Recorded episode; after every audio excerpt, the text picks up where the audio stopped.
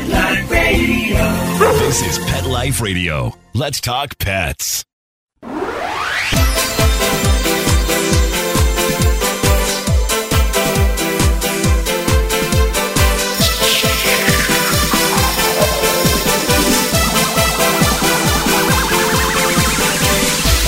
Hello, you're listening to Animal Party on Pet Life Radio with me, Deb Wolf, and I'm here in Maple Ridge near Vancouver, BC, Canada. And we're about to get what we call a cold spell, which is zero, so 32, and sunny and bright, and it makes me so happy. But today I'll be talking to Dr. Jory back in Toronto, who's dealing with winter like all you other people in the in the west and well in the midwest and the east of north america so we're going to ask him some questions and find out what you can do to make it easier on your pets welcome to the show dr jory Thanks for having me up. Actually, this today we're up in Collingwood, so we're in a ski area. Barely any snow. We keep losing it, but we finally think winter's here. So today's Okay. only minus nine Celsius. What's that? About twenty okay Fahrenheit. But hopefully Uh-huh. by next weekend it'll be about minus twenty five, which is actually minus twenty five. Oh, oh, that's just to me terrible. I like what uh, you know, this Pet Life radio show where it's produced in Florida. I like what they got. 80 degrees and sunny. I'll take that any day over winter. But you know, here it's usually raining. It's usually eight or nine or 10 degrees above zero. It's zero and sunny is is a nice change. Nice, nice change to see the sun. So, Dr. Jory, what should people do to make it easier on their pets? I worry about the ground, you know, the salt and the chemicals and all that crap on the ground. Well, when it gets really cold like that, the big two things are that I worry about are their feet Mhm. and then getting too cold, so hypothermia. So I've got two very different dogs, for instance, that I go hiking the hills with out here. One's my Dalmatian, who's built for Florida, and my Labrador, who's more more insulated, but is not an Arctic dog. And so they both need different things. So for the Dal, when I take her up a mountain, for she absolutely needs something on her feet jacket. because it's Oh, just okay. too cold for her paw- paws, and she needs a coat. Yeah. She absolutely needs a coat. And you also have to be think about, you know, there's a range of temperature where I'll take her. Once it starts dipping below minus 12, minus 14, then even with a coat, she's not built for that. You know what, Dr. Jory? I'm not built for that. I totally relate. she and I can sit by the fire and wait for you to come back. We'll make cookies or something. That's just ridiculous. She would agree with you, but if I don't run her a little bit every day, she starts to get a little wackadoodle. Well, that's true because Dalmatians are not exactly like the Disney movie portrays. They are not lap cats. They No. are hunting dogs. They're busy. They're they're working dogs. They're meant to run alongside fire They are the and such. epitome of ADHD. That's very would say. very athletic. Let's just say to be kind. But okay, so you got to run her anyway. So you dress her all up. And she Dress her probably up. loves her outfit because she associates it with exercise. So she's fine with it. She's usually fine with it. She does the usual high steppy stuff while she's in the house, but once we're out and going, she's happy. But still, you have to remember that even with a coat and boots, when it's your minus 12, 15, and, and colder, you really don't want to be out there much longer than 10, 15 minutes before you bring them back in. And it's better to do two 15 minute walks spread out than one 30 minute walk where they could get a little bit of frostbite or another kind of injuries like that. The other thing, though, to be aware of is when you've got the the second dog, my Labrador. Yes, he's well insulated, and his feet don't ever seem to bother him, but he won't tell you because he's going to be so motivated to keep running. So you've got to be their parent. You've got to know that once it's getting colder, that you got to shorten those walks up. You got to check their feet. You want to check them before you go, and check them when they come back because you're right. There is salt out there. There's stuff out there, and if they get some cracks or cuts in their pads they can start chewing them and take something that could be readily treatable by rinsing their feet off when they come in.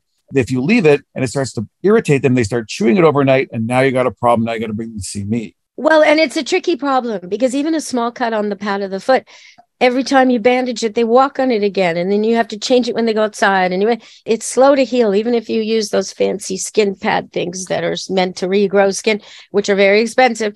The dog tends to try to rip it off, and you cone him, but he can still reach his paw. So, I mean, it's so much better to just wipe his feet every time. And if you see any problems, you know, right away, clean them up. Um, that makes sense. But yeah, the, the boot walk is funny. I like the boot walk. I'd like to see some TikToks of the boot walk, the dogs in boots and the way they act. There's some funny stuff out there with um if anybody's listening wants to Google or search in, in uh, some of the social media, there's some really funny stuff for pugs and snow tunnels. People build these little snow tunnels in their backyards for pugs to run through. And it's all over Scandinavia and it's taking off here too. So it's pretty funny stuff. And the pug goes through it for treats, of course, because why else would a pug bother to run through a snow tunnel? But um, but but that's the kind of thing, you know, when you've got your dog out for this 15 minutes, you want to make it count if you've got a high energy dog, right? 100%. Yep. You got to do it because otherwise their poor little brains start to get a little crazy and then they start looking for trouble because they've got all this agitated, pent up energy. And so the goal is to get rid of that energy in a productive way, as opposed to if you don't burn it off, then you leave to go do whatever you have to do. They will find a way to burn that energy off in the house, generally resulting in trouble and problems. So better to invest the 15, 20 minutes a few times a day than not to invest it and then pay the price for it later. That's true. Okay, we're going to go to break and come back and talk to Dr. Jory some more. Stay tuned on Animal Party Pet Life Radio with me, Deb.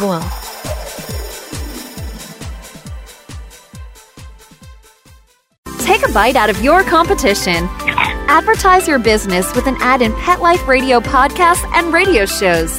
There is no other pet related media that is as large and reaches more pet parents and pet lovers than Pet Life Radio. With over 7 million monthly listeners, Pet Life Radio podcasts are available on all major podcast platforms. And our live radio stream goes out to over 250 million subscribers on iHeartRadio, Audacy, TuneIn, Stitcher, and other streaming apps. For more information on how you can advertise on the number one pet podcast and radio network, visit PetLifeRadio.com slash advertise today. Let's Talk Pets on PetLifeRadio.com.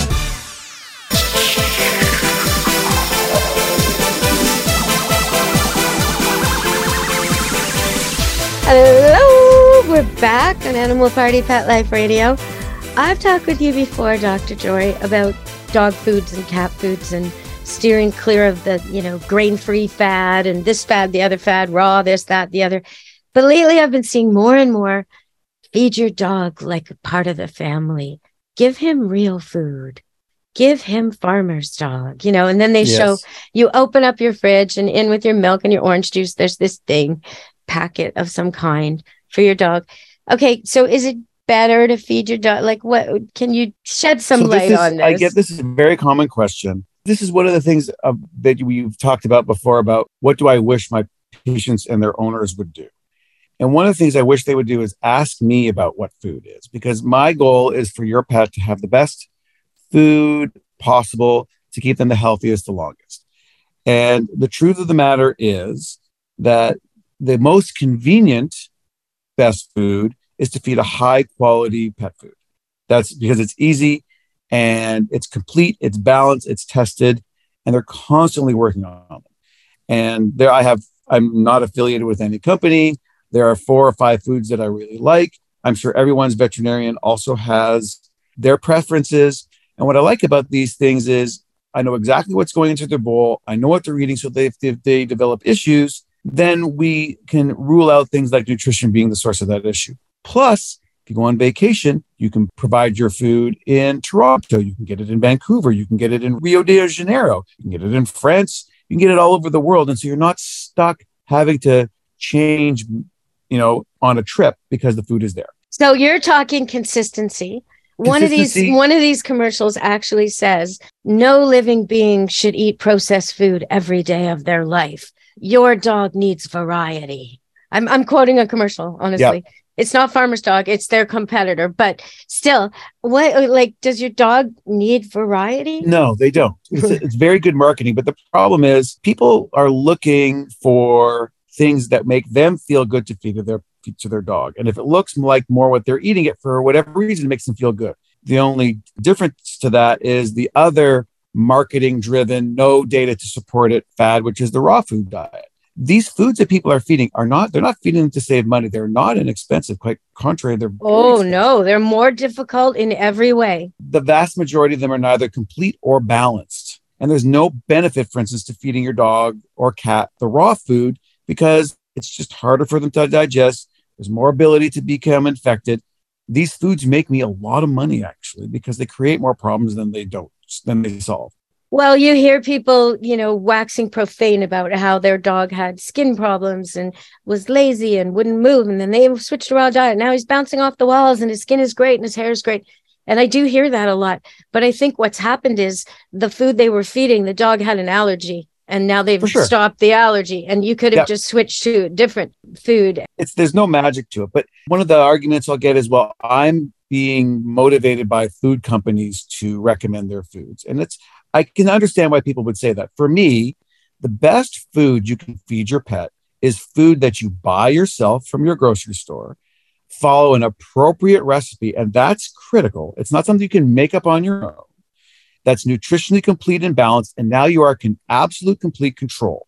So, I, what I am going to talk about is there's one website that I really like, and it's run by a veterinary nutritionist of decades of experience. It's called Hilary's Blend. I think the website is Balance It, and every recipe on this website is complete and balanced. And they have life stage, they have disease stages. Even when you're following their recipes, you still have to pick up from them a vitamin mineral mix because the very difficult part of feeding and cooking for your pet is making sure the trace vitamins and minerals are there in the appropriate ratios. Very, very hard to do. Whereas if you follow these recipes, they provide this vitamin mineral mix, which you can get directly from them. And then based on the recipes, you use their scoop and they say, this is how much you feed. This is how many scoops you add to the what you're cooking. The recipes are fabulous. yeah, And that's what in- that's what I've noticed though. These dogs that come to camp for boarding that have all these strange foods, they also have pills and potions and vitamins and yes. so they're not getting everything from their food, which No. you know, I don't want to live like that. It's it's extreme. no, a balanced diet, a healthy, balanced food doesn't require supplementation. And the commercial foods that I like don't require supplementation. The home cooked diets, I think, hands down, are absolutely the best. You, Right. you, you know exactly what you're feeding. You can feed organic, you can feed non organic. I would be very careful of try, about trying to feed vegetarian, but the balance it diets do have a vegetarian diet for some dogs. You can do, you cannot do that for a cat. It's not possible. You can do it for a dog. It's harder to keep calories on them. It's harder to keep conditioning on them, but you can do Mhm. it. It just But if you're going to do it, you want to be using a site that is well vetted, and there are not many of them. There are very few. I'm only recommending this one simply because it's the one that I know of. There may be others. I think if you want to feed it your pet vegetarian food, you should get a vegetarian pet. Well, there, Like you know what? I'm not going to argue with you. I for sure know. won't.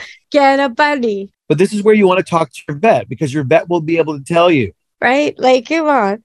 Goldfish are supposed to have a great memory. Goldfish are supposed to have a better memory than people, and they'll come to the tank and let you pet them. Get a goldfish if you don't, you know. I I don't know. Okay, so what you said about the pet food companies though producing food to attract humans, that's makes so much sense because so many of them, when you look, you pour the kibble into the bowl, and like many many brands do this, where one each kibble is a different shape. Some are shaped like stars, and some are shaped like balls, and some are yellow and some are red. And does your dog give a hoot what shape or color that? No, no, no, no, no, no. Smell, taste. That's it for him. He doesn't care what it looks like. And red or yellow or brown or little bits of green to show you that they're so green. You know, I, it's crazy, right? It's because pets aren't buying food. So the marketing is a whole thing in and itself. That's one of the problems that we face, you know, as veterinarians, because if if information is kept repeated in the media or in social media, then uh, then people start to think it's true. And so you have to uh, sort of teach people to unlearn something that they learned that's false, but trying to teach them what is real based on the science and the medicine. They're now very, very skeptical of it, unfortunately, because the last three years with COVID has created a lot of distrust in research. And unfortunately, this is why we're seeing the rise of anecdotal evidence, which means that, oh, I gave my dog this. Like, there's the one TV commercial where the poor little pug was on his last legs. He wasn't eating. We didn't take him to the vet. We just fed him this, and now he's good again. Really? If you were so unwell that you couldn't even move and you weren't eating, you would just try to cook something different as opposed to going to your doctor? Please, please talk to the people who have uh, spent a lifetime and are 100% invested in your animal's well being. And that is your animal care providers, your veterinarian and their nurses. That's all they're there for. That's what I, that's, if I can get one thing across, that's what I want. If you don't like your vet and you dread going, change vets because there's going to be someone you can one that with, suits you. Okay, so we're going to go to break and come back. I want to tell you about Daisy and the doorbell. Stay tuned, everybody, to Animal Party on Pet Life Radio. Pet Life Radio, the number one pet radio network on the planet, joins forces with iHeartRadio to put the power of your pets in your pocket. Awesome. Download the iHeartRadio app and rock Pet Life Radio on your phone, on your tablet, on your Xbox, in your car. Pet talk, pet tunes, and fun pet times. Pet Life Radio and iHeartRadio. Positively possum. Let's talk pets Let's talk pets. on Pet PetLifeRadio.com.